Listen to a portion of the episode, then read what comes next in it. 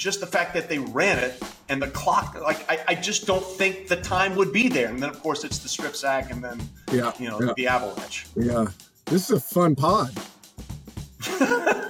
I, I, the worst 28 to 3 have not come out of my mouth. They have not, well, they have now, but they had not come out of my mouth uh, until then.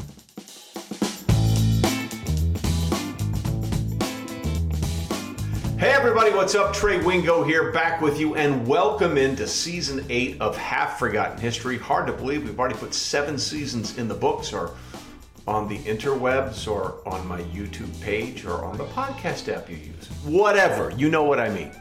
We're really excited about this season. We've got some great guests lined up, including the guy we're kicking off season eight with.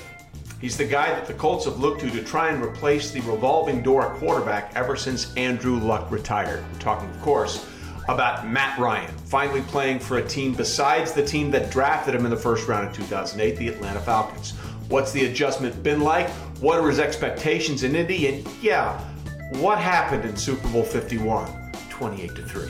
We'll get to all of that. So here we go. Episode 1, Season 8. New Colts quarterback, Matt Ryan. Enjoy.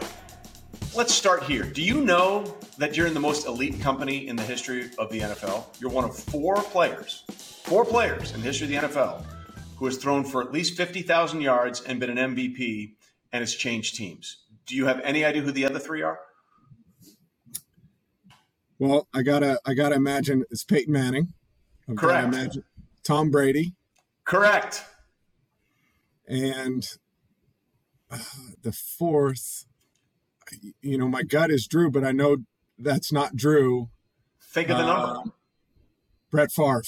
Boom! There you go. Congratulations. So there listen, this is my way of saying no pressure. Brady went on to win a Super Bowl. Manning went on to win a Super Bowl. Favre should have taken uh, the Vikings to the Super Bowl until you threw that horrendous interception in the NFC Championship game. So the bar is set for you. Well, it's good company to be in. I like being in that company as often as I can, and uh, hopefully, I can do what some of those guys did in those other places. That's for sure. Well, you're in the process of that as we're taping this now. You're going through OTAs. Um, how much were you aware that there was the potential that you would be moving after all those years in Atlanta. Did you have any sort of inkling? Were you were you getting an idea?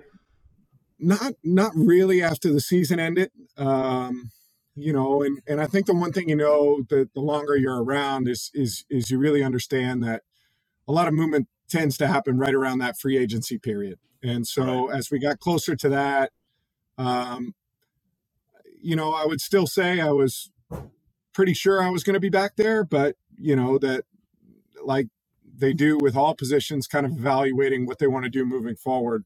Um, and it really, when it went down, it went down pretty fast. You know, with yeah. within within a week, um, you know, my mindset had changed uh, pretty drastically, and so um, I'm happy with where I'm at. You know, I'm happy with how things shook out. You know, I felt like, um, you know, although you know some of the things you didn't love were going on I, I, always felt like i was in the loop and and really you know transparency is all you can ask for. Right. Sort of shifted. Did they tell you hey we're going to try and move you and did they involve you in anywhere in any way about did you have a preference?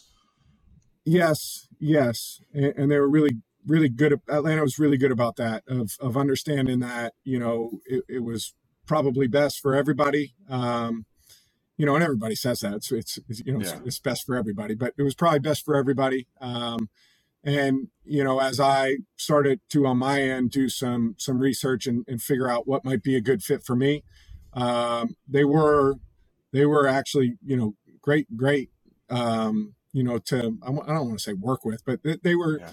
it, it, worked out really well. And, and they were, um, you know, more than willing to try and help me get to where I wanted to get to. You know, that's interesting because a lot of times players will just say, you know what, didn't hear a word, didn't hear a thing. How rare do you think it is that Arthur and everybody with Atlanta was willing to sort of include you and work with you? Yeah, I think, you know, I can't, I can't really speak for, you know, how other organizations, I've been with two now, and, you know, how, how other organizations and relationships have worked. Um, you know, I think it's unique. I think probably, you know, you mentioned those four guys. You know, I think each of our circumstances were unique in that we were with you know, the same place for such a long time, uh, and developed, you know, very personal relationships. And and while there is the business side of it, um, those personal relationships will continue as you know as as we move forward. And I think that probably led to some of the transparency, you know, of of them feeling like, you know, for 14 years I did everything I could to do right by them uh, and be the best player I could. And it, when it, you know it came time to to move on and and the situation changed, uh, I appreciate that that they felt compelled to do right by me.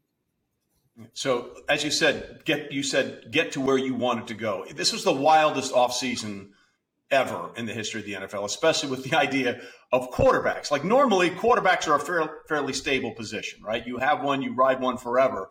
It felt like this year quarterbacks were going all over the place, and you were you were a part of that. What made Indy, in your mind, the right place if you were going to leave Atlanta? Well, I thought you know I, I thought a few things. I thought number one, uh, when you look at the roster, um, I thought it was a, a really good roster that fits you know some of the things that I do really well. This is a place that has hung their hat on running the football. Uh, and I feel like throughout my career, I've done a great job in the play action pass game. Uh, in you know the years where I feel like I've been at my best, uh, we've been able to get that rolling. And so you know I felt like that was a good situation to come into. Uh, you looked at the defensive side of the ball. I think it's a defense that has played really well for a handful of years and has good players all over the place. Uh, and that's something, you know, as a quarterback, particularly as you become more experienced, you're around a long time, you understand, you know, good defense keeps you in a game every week. Uh. And, you know, for me, that, that two parts of it from the roster standpoint and the players that they had here were, were huge. Uh, and then, you know, talking to other people who had worked with um, Chris Ballard, um, you know, and, and what he was all about and, and the vision that he had for building a football team uh, impressed me. And then, you know, really, it's Frank Reich too. I mean, just yeah. the person that he is, um, understanding, you know, the the background that that he's had both as a coach and as a player. Uh, the guys that I know that have played for him, that have have worked with him, uh, he just, you know, both those guys came highly recommended. And so, um, to me, I wanted something that uh, was stable in a lot of areas, you know, um, an organization that was stable uh, in terms of its roster, an organization that was stable in terms of of its front office and, and a coaching staff that that I have a lot of belief in. So um, it just checked, you know, this this place checked a lot of the boxes that I was looking for. What what was your relationship with Frank like before you got there? I knew him in passing, uh, uh, yeah. really, um, and it's odd. You know, he he reminded me of this, but the first time we met, uh, was actually here in Indianapolis at the combine. Uh, we were both leaving on at a certain time and both working in different places, right? And uh, he had come up and just and, and, we had spoken for a few minutes. Uh, and it's just funny sometimes how you know life comes full circle. But uh, I knew a bunch of the guys that have played for him. well, you know, like a bunch of the quarterbacks that have played for him. you know, we we had a handful of guys that I knew that have coached with him um, and and and that was I leaned on the guys that I knew better, uh, and and you know knowing that they would shoot me straight and, and, and give me you know what Frank was really like on the day to day and the reputation, and uh, his is really I mean as good as it gets in this league. Yeah, he's kind of like you know sort of this generation's quarterback whisperer, right? I mean, for a lot of years that was Bruce. You know, whether it was uh, in, in Arizona or what he did in Tampa. Now he's in the front office there, obviously in Pittsburgh, and he stopped by and, and did great things in Indianapolis as well. But I, you get the feeling that Frank Reich is considered one of those coaches that knows how to get the most out of every quarterback that plays for him. I certainly get that feel, and he does it in different ways. You know, I, you mentioned Bruce too. I think like those guys have such a knack. They're, they're all different players that they've done it with. You know, it's not it's yeah. not like a cookie cutter. Uh, let's fit this guy into this mold. They've got they've got a depth of, of knowledge of the position uh, and understanding that it can be done a lot of different ways and and they have a really good feel for you know what guys talents are um, and not catering everything just to those talents pushing guys to get better in certain areas but also you know allowing them to be comfortable uh, in the things they're asked to do. And um, in the short amount of time i mean the six or eight weeks that we've been able to to really work together um, and watching the cut ups of what they've done here in Indianapolis, what what they did in in San Diego with Philip, um, and, and, what they did in Philadelphia. It's all different, yeah. you know, and and I think that's the really cool part. Uh, and him explaining why they were doing things with certain guys, what they felt like their strengths were, really allowed me to say, hey, these are some of the things I like, you know, of of what we're doing, uh, and, and this is what, you know, I feel comfortable with. Well, that's interesting because someone would think, well, you've been in the league 14 years, you've had all kinds of success, you're an MVP. What what would you see in what they do that's different? Like what when you say it's different, how is it different from the other situations that you found yourself in? I think I think just what gets emphasized, right? And so um, I think when you're in the same building for a long time, um, you know, while you may be changing coaching staffs, there's really that feeling of this is the way we do it, you know, like eh, because a lot of the players stay the same even through even though you go through different coordinators or different uh, head coaches, a lot of the players remain, and so there there's just a I don't know how to explain it, but when you're in the same place for a long time, this is this is how I do it, you know, and and so a lot of times it's it's the coach adjusting to the players, and and I think in this case, you know, I'm the one guy coming into a roster that's you know there, there's there's a ton of continuity. Loaded with pro bowlers from last season. Yeah exactly. Loaded with pro bowlers guys that have done it at a high level and you look around and you say listen i don't want to disrupt all of what has been going on here that's been really good. Um, it's it's more of how can i fit in? How can i add in certain areas and, and try and make this team better? Well it's interesting we're doing this in the middle of otas and i just pulled up this this uh, article. I want to I want to read the headline to you.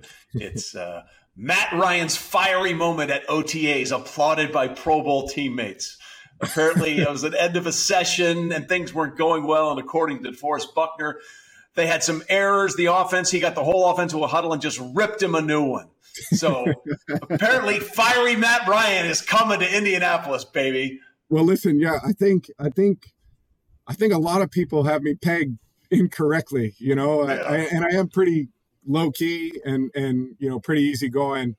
Um, but I am a little bit fiery when I get on the field, you know, and yeah. and there's a certain expectation that we want things done the right way, and sometimes sometimes you got to rip somebody's ass, you know, that's okay. Yeah. This is football. That's what you got to do, and uh, you know it comes from a good space, but um, you know there there's a standard. I really believe this here. There's there's been a really good standard set, not you know not only from the players in this building, but but you talk about like the legacy of you know, Peyton Manning that that built yeah. this place that won so many division championships.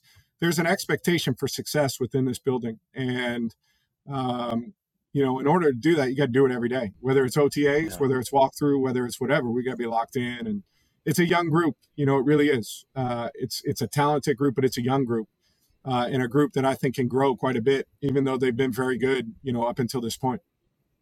So we're at OTAs right now, and really, this is the first time in the last three off seasons that we've had any sort of semblance of normalcy when it comes to OTAs. Obviously, uh, in 2020, everything was shut down. Last year, there were all these protocols still put in place to just make sure we get to the season with COVID.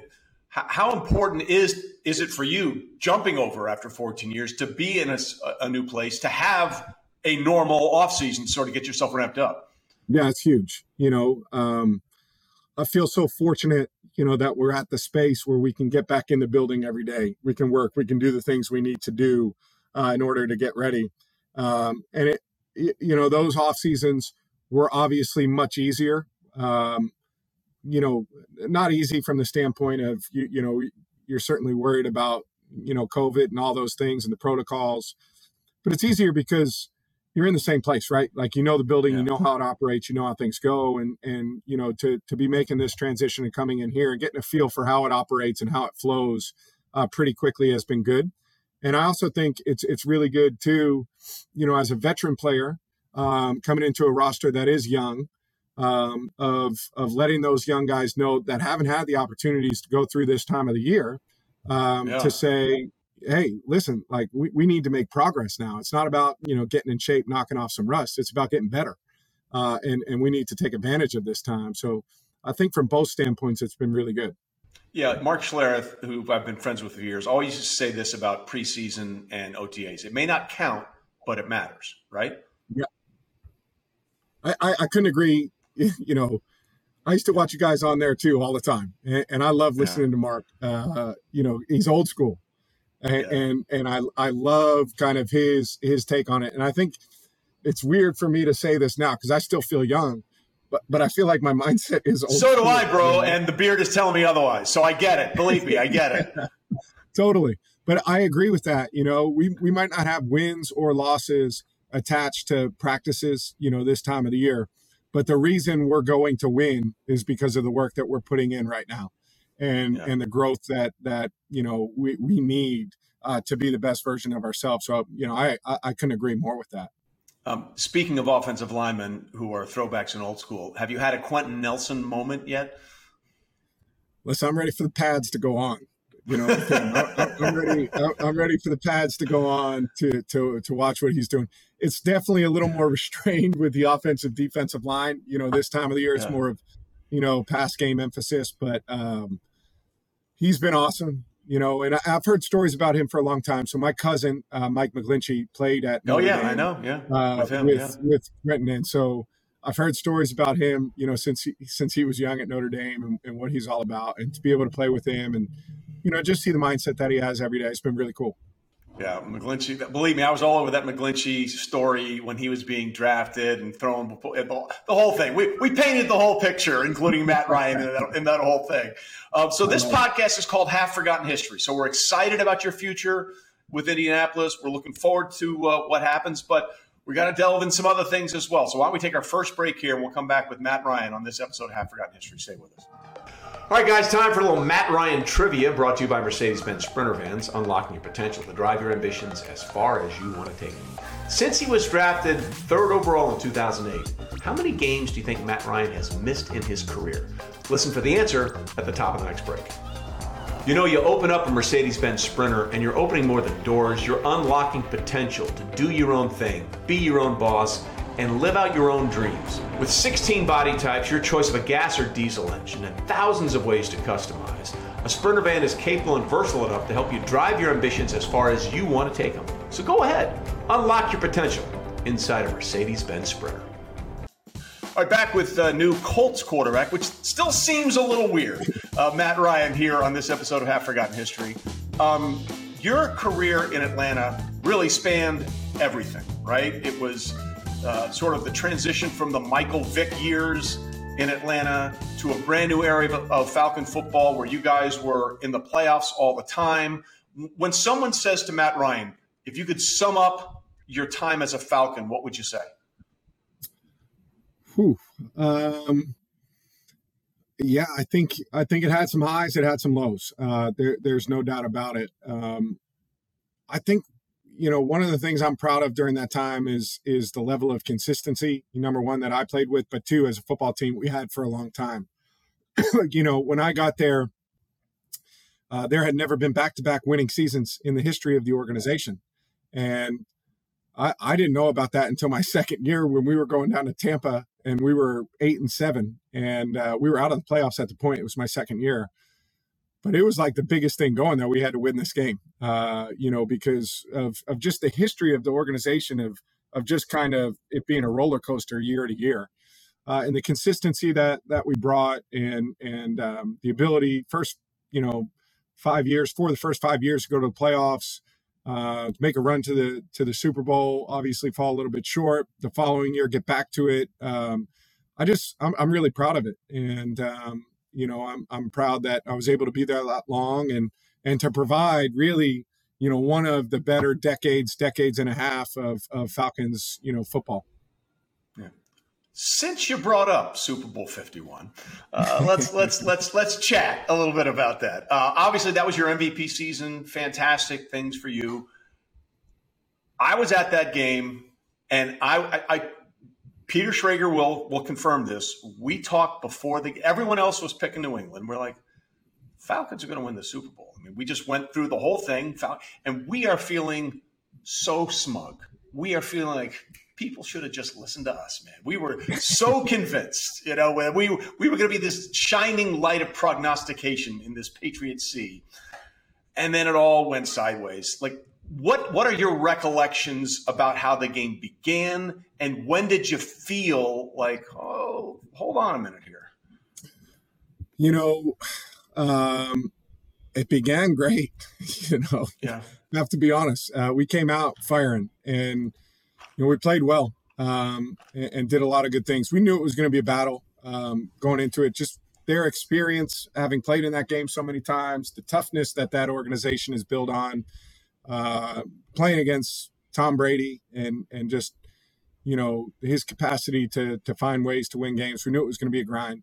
Um, I really believe we were going to win no matter what the circumstances were, and felt like, you know, what what's so hard is felt like we had the game won um, when we hit Julio on the sideline. You know, just uh, unbelievable catch, and, and, we had such a uh, consistent kicker in Matt Bryant who was automatic, and um, Failer boy. You know, yeah, yeah, there you go. Uh, just a just an unbelievable um, guy who had you know, you talk about forgotten history, how consistent he was in Atlanta for so long, just unbelievable. Yeah. And so, you know, I still believed it. And we had an opportunity, you know, getting the ball back late in the game, still felt like we were going to have a chance. And, and then it kind of, when, when the overtime started and they started driving, it was like, oh, come on, come on, come on, come on. Yeah. And so, um, you know, that was probably it. That, that last drive in overtime, kind of realizing, man, this is, this is, uh, this isn't going to go our way. This is not how I, you know, envision this going. But, um, you know, I'm proud of the effort. You know, it's it, it's it's hard. You look back and and um, you know, shoulda, coulda, woulda, would have liked to have done a few things different. Um, but certainly know, you know, the next time I'm in that situation, feel like I'm certainly capable of going playing my best football because I think most of the night I did that. Yeah, you did, and and you mentioned the catch by Julio. For those that don't remember, this was after uh, the, the Patriots had tied the game, and you guys came down, and it was a sideline catch by Julio Jones that looked like it put you guys in field goal position. Then you had a penalty and a sack, and you guys had to punt. But I will die on this hill because everyone loves the Edelman catch. Uh, either was it in overtime or in regulation, or it was juggling. In regulation, and, you know, it, it was in regulation, right? And he made the and it was an incredible catch. I want to be clear, and it was gritty, and it was incredible, and it was just there was no give up. But what Julio did on the sidelines, that was a better catch in that game, and I don't think it's even close. Listen, they got their ring, they got their trophy, so you know, good for them. But that was a better catch. Julio's was a it better was. There's no question about it, and and just yeah. uh, un- it was unhuman. It really was, and you know, the ability to go up and get it, number one, but then also you know toe drag that and and be able to you know secure the football going down. I mean, what a he's just he's such a stud, such an unbelievable, you know, yeah. unbelievable player. So that was an awesome play. The other thing I'll always try and tell people about that game, it's an indication of why always take the points. Okay. I, I remember sitting in this, people like, oh, they should go for it on fourth down. The pay, no, they're kicking the field goal to stay in the game. And they kept kicking field goals, which kept them in the game. I mean, if, if they had gone for it on that fourth down instead of the kick that made it 28 to 12, well, then if they're short, it's not a two possession game anymore and they're out of it. I mean, that to me is the living example of why you should always take the points. I agree. I'm a believer, you know, extend the game as long as you can. And and yeah. you're exactly right. Take the points, take take those kind of things. Let's make this a game as long as you can. Because I believe too, when you have a great quarterback or or you know, I always think of of myself this way. If if we have the ball, we have a chance. You know, we we have yeah. a chance. Um, regardless of how the first three quarters have shaken out if we're in the mix and, and there's there's an opportunity, we're going to find a way. Yeah. So after that field goal comes the infamous third and one play, right? And there was confusion because I think Freeman was late because Tevin Coleman got hurt, and it was a third and one. And I've always said, and you know, I, I want to get your opinion on this. I've always said if you if you just ran it on third and one, and even if you didn't get the first down, the idea of the time running off the clock and the flipping of the field with the punt probably would have ended the Patriots' chances of scoring two touchdowns and two extra points to, to tie the game. Is this the play with the sack fumble? There you go. Yeah, yeah, yeah. That one hurt. We had action too. Yeah. Aldrick Robinson was running like a pylon route. He's coming wide open. And so, um, yeah. you know, it's hard because we had played aggressive that entire year. And, and, um, you know, you, you, you want to, you want to stay within what you were doing you know, the, who, who you were, what yeah. got you there. Um, but I mean, hindsight's twenty twenty. Didn't work out, so you're probably right, you know. And so we, yeah. we, we obviously would have done something different. But um, Yeah, that was that was a tough pill to swallow. Yeah, because there was confusion because Freeman was coming in late because Coleman was hurt, right, and he didn't understand the, the assignment. I don't listen. Like you said, it's easy to look at hindsight, but I, I, just in my head I always go, even if they don't get the first down, yeah. just the fact that they ran it and the clock, like I, I, just don't think the time would be there. And then of course it's the strip sack, and then yeah, you know yeah. the avalanche. Yeah, this is a fun pod. I, I, the words 28 to 3 have not come out of my mouth. They have not, well, they have now, but they had not come out of my mouth uh, until then. Does, does Kyle Shanahan have a running the ball issue? Like, you know, in Super Bowl 54, uh, the, the Chiefs had just scored, and they on first down they rip off seven yards, and then on second and second and three and third and three, he throws it both times, and then the Chiefs get the ball back and score. Well, I love Kyle. I'm going to start there. I love Kyle. Um, I, I, do too. I want to be clear. I love 100%. Kyle. And nobody, yeah. this is the thing, nobody runs the football. I mean, he runs the football as well as anybody in the last correct 10, 12 years of the NFL. Um, but yeah, I would have a couple runs would have been good. Kyle, we love you. We're just trying to help. That's all I'm saying. Yeah, we no. love you. We're we're just trying to help. That's right. That's right. Yeah, we're, we're, we're team players. All right, let's go back a little further. Like the draft now is a circus. Like it's an insane reality television show with all this stuff, and Vegas was over the top. I think if you had told, if you tell this to someone who wasn't around or wasn't a football fan when you were drafted, they wouldn't believe you that the number one pick in the 2008 draft, Jake Long, was signed before the draft began. That's right. By the Miami Dolphins. Like, can you imagine that existing in today's world? Man, it's so different. You know, I think back to my experience during that time, um, and I guess there were like six of us. We were up in New York, which I kind of, you know, and, and don't get me wrong, I think these cities have done an amazing job uh, hosting the draft. Yeah. But I always thought there was something special about it being, it was New York City, you know, and you were lucky enough, it was a small group of guys who were there and to have had that experience the entire week uh, of being up there. The draft was on Saturday noon. You know, you mentioned it. Jake Long was signed like two weeks before. He was like the most crazy. relaxed, the most relaxed guy I've ever seen up there. I got to know Jake well, and uh, you know he was so chill up there in New York, kind of knowing everything was going down. He was relaxed and and just having a good time. You know, but it was uh, it, it's it's amazing how much it's it's changed uh, in the 15 years you know since I was drafted, and you know to a certain extent it's good. You know it's it's probably grown you know the NFL in certain ways, and and you know oh, been yeah. great for the fans. There's no question about that. I do miss a little bit of that Radio City Music Hall Saturday afternoon. The draft was getting started. We're getting those rounds going, uh, and it was a two day deal. Yeah, it was a blast. And, and, maybe if your name was Matt Long, you would have been drafted first. I know. Because I know. it was Something Jake Long one, Chris Long number two to the Rams, and you at number three. What kind of conversations did you have leading up to the draft uh, with the Dolphins? Because they were in need of a quarterback. I, I told some friends of mine that are Dolphin fans, I'm getting uh, getting texts from them right now saying, tell him he should have been a Dolphin. did you think in any way, shape, or form you were going to Miami, or did Bill shut that down very quickly? Well, uh, you know, two weeks before when they signed Jake, I, I, I knew that wasn't going to happen. But, um, you know, I didn't know. I didn't know. Um, obviously, met with yeah. them and, you know, uh, did, you know, kind of the workouts, the whole deal that, that you do with those organizations. But for whatever reason, you know, they, they were dead set on Jake. And listen, Jake was a great player. Um, he was. You know, had some injuries, but I mean, he was he was an unbelievable player coming out of school. Had some great years in Miami. Um, he ended up playing with us in Atlanta for a short stint too, which was cool. A handful of years later, um, but I knew that you know probably about a month out, you know I knew that that probably wasn't going to happen. Uh, and then really, you know, I knew it was St. Louis at the time had Marc Bulger, and um, yeah. you know knew that that probably wasn't a likelihood unless they traded out.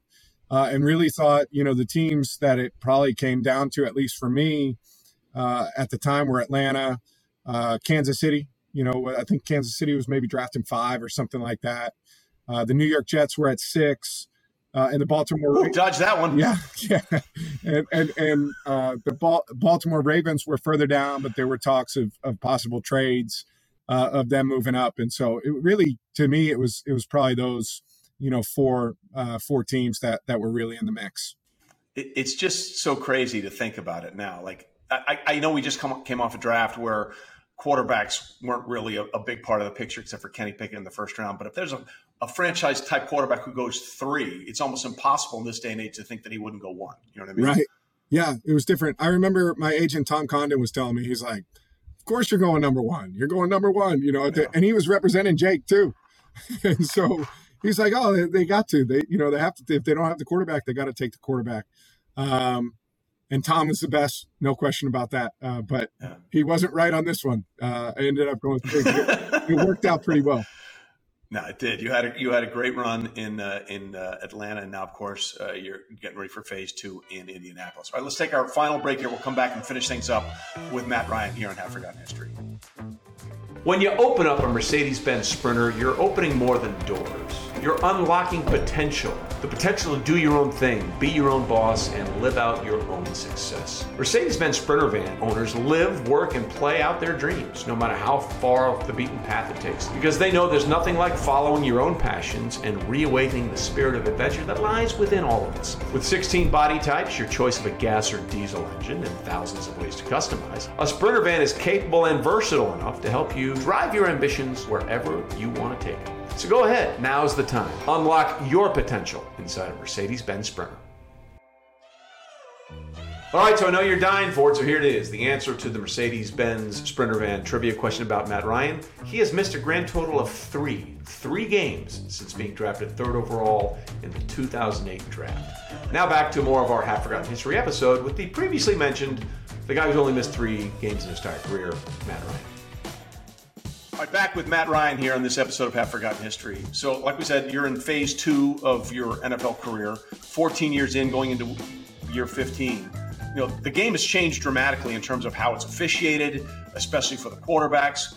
Do you, in your mind, have an idea at the age of 37 how long you think you can do this or you want to do this? You know, I, I, I don't have like a number, but I know, you know, um, my body feels really good. You know, from from like a competitive standpoint, I still want to get out of every bed, uh, you know, out of bed every day and do this. Like this is, um, that part hasn't changed at all. You know, I think you you kind of nailed it too, saying like the officiating has changed. The way the game is played is different, yeah. and you know, I think part of that, and me being, you know, the strength of my game is passing from the pocket. You know, so you know some of the things you might lose, you know, with age, speed, and those things have never really been the strong you know the the the things I hang my hat on. Uh, I think I think same, yeah, same, yeah, so you know. exactly, exactly. And so, you know, I think the way that I play, the way that um, the the game is officiated now, uh, the way I take care of myself and and feel like I've gotten myself into a good routine. I do think it leads to guys playing longer. I mean, you you definitely see that, um, but I feel like I'm in a great spot you know, I don't I don't sit here and say like I'm going to play until I'm 45. You know, I, I'm not sure.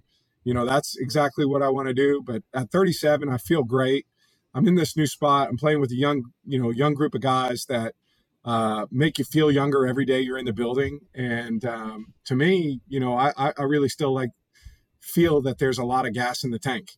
How important is that, though, to be around younger guys that sort of rejuvenate you, right? Yeah, I think it's, uh, I think part of it is that, you know, and that was the same case in Atlanta last year, really. I mean, we, we had a really young football team there. Uh, and, and, you know, part of, you know, teaching those guys and, you know, just when you're around 55, 60 different guys that are all 25, 26 or younger, you know, uh, inevitably you just feel like you're 25 26 you know even though you're a little longer yeah. in the tooth and and maybe have a few more miles on your bones but um you know i still feel i still feel in my mid 20s you know and uh you know still feel really good is tom brady the devil I don't know what he's 45 years old. He, he looks better than he's ever looked. Like he threw it at 44. He had the most touchdown passes and the most yards. He's had to make a deal with the devil, right? That's the only that's the only explanation. I don't know what he's done. He's done something. Uh, what, what, whatever he's done, it's worked. Excuse me. I think that I think you're right though. You know, having played them in division last year, what's amazing to me is arm strength, velocity, like touch like he looks to me like he's thrown it better than changed. he ever like ever has. And yeah. um, it yeah. to me it's inspirational because it's like no you can get better you know it, it requires more work more dedication uh, and and sacrifice than at different points of your life but it's in there you're you're capable of doing it and um, uh, you know I'm, i guess i'm thankful uh, to him for that. You know, I, am mad at yeah. him for a few other things, but I'm thankful for that. For a few other reasons. Yeah. yeah. And Tom, if you're watching, we're kidding, of course. it's just kind of ridiculous how you continue to do this. All right, of all the young guns in the league, the young quarterbacks, is there one that you look and go, that guy?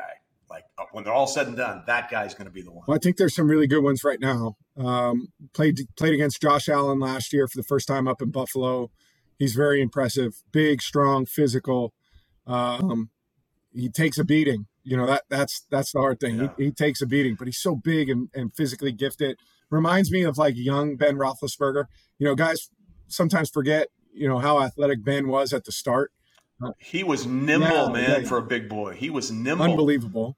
Um, obviously, Patrick Mahomes. I mean, he he's he's had an incredible start to his career. It's not that young anymore. I mean, he's he's been doing it for for a handful of years now. Um, the the young guy that and and I mean Joe Burrow last year, like phenomenal. Yeah. Uh, I really think Justin Herbert is interesting. You know, watching him uh, a couple different times, we played against him. Big, physical. I mean, he's huge. He's like massive in person. Uh, he's yeah. so athletic, but he th- he throws it. He throws it really well too. I mean, he's got power. He's got touch. He's got accuracy. Um, I feel like the position's in a good space. There's a lot of really good young players right now.